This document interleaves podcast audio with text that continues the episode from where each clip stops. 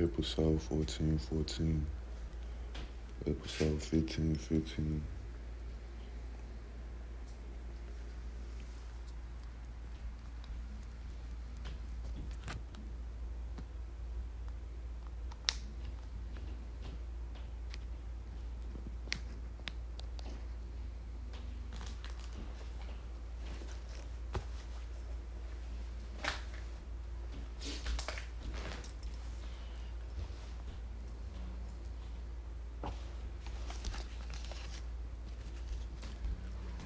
Vain, inconsistent, and unconstant, as you are a child of imperfection, how can it be otherwise that you are weak and at the mercy of thousands of things of which you might easily be master? It is not because of your slavery to conformity, comforting the desire of others, rather than obedience to the law, which would lead you to perfection despite all oppositions. Wherein are you weak?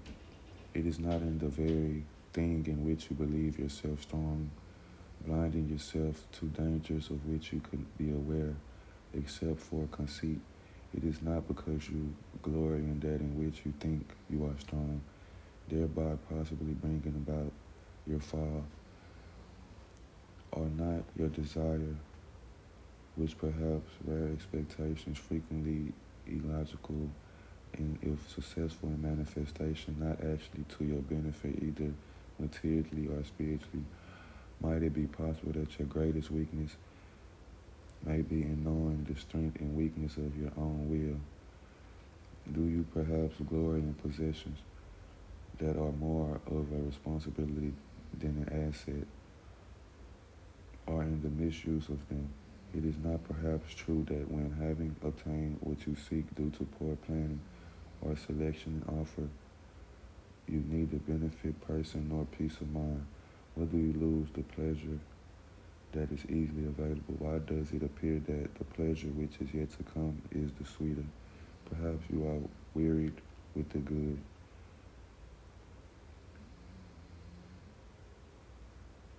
To be greater than realization. This is true if there is no impatience.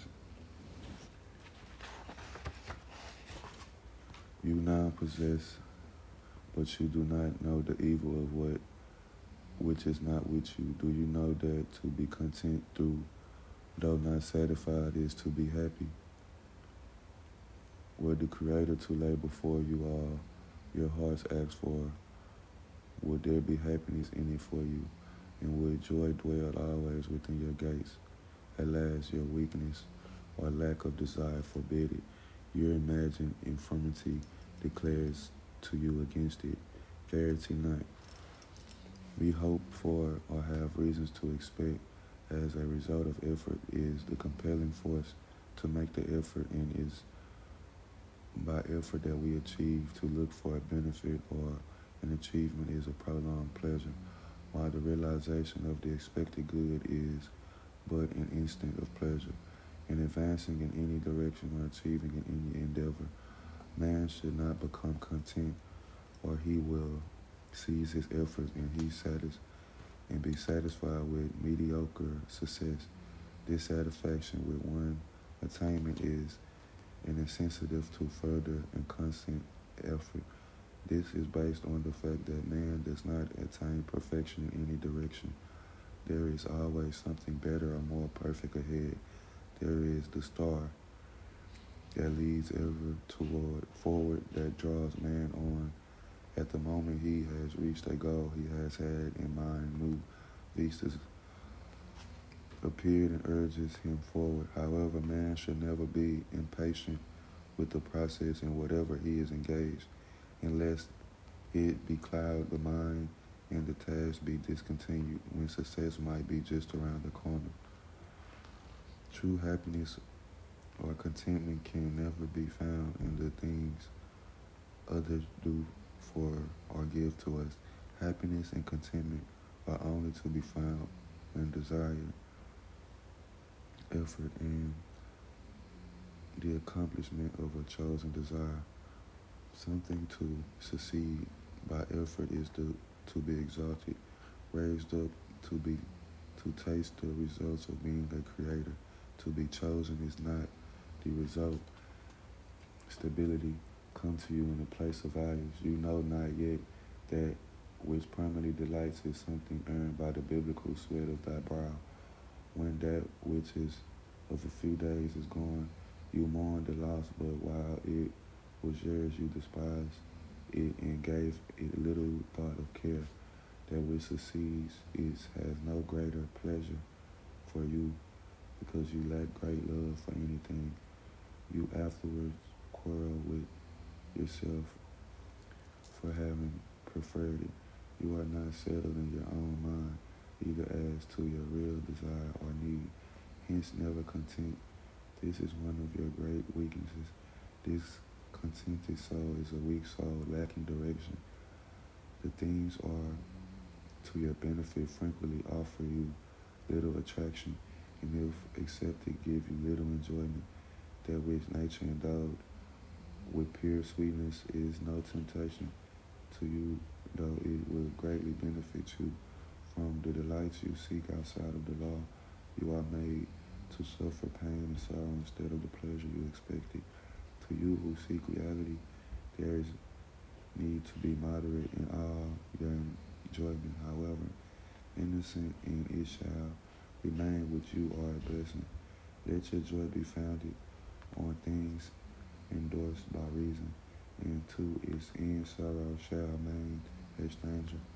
Let not your love be such as to be ushered in by sighs that terminate in languish and dejection, nor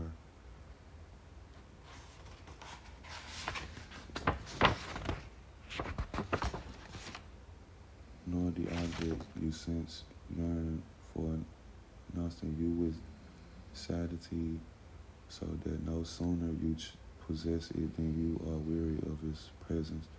Join esteem and respect with admiration. Unite friendship with your feelings of love. So shall you find in the end peace so absolute that it passes rapture, tranquility greater than ecstasy. God has given you no good without its admixture of evil. Otherwise, you would lack experience and not learn to know good from evil. He has given you the means of transforming and transmuting all that is basically evil into goodness, weakness into strength, that you may in time, by means of effort, dictate by desire, take your seat with the gods. As joy is not without its resulting pain, so neither is sorrow without its portion of pleasure. He who loves most must suffer most in the loss of that which he loved. Joy and grief, through opposites, and are united under the law. One is necessary to the other. Otherwise, there will be no control of the ecstasy of love or delight. Both are essential to man's advancement.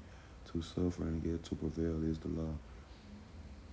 To be weak, but by transmuting this weakness into strength is to achieve. Sorrow often gives daylight.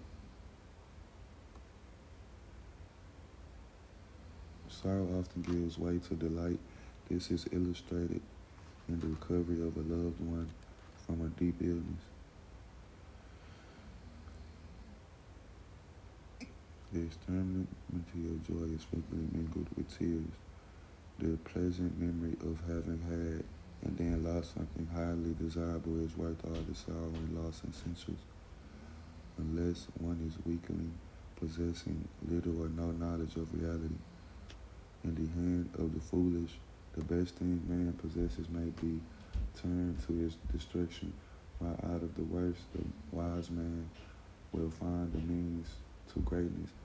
So blended is weakness in the nature of man, that he has not the strength either to be good or to be entirely evil, unless there is cause to arouse him to what is real and what is illusion.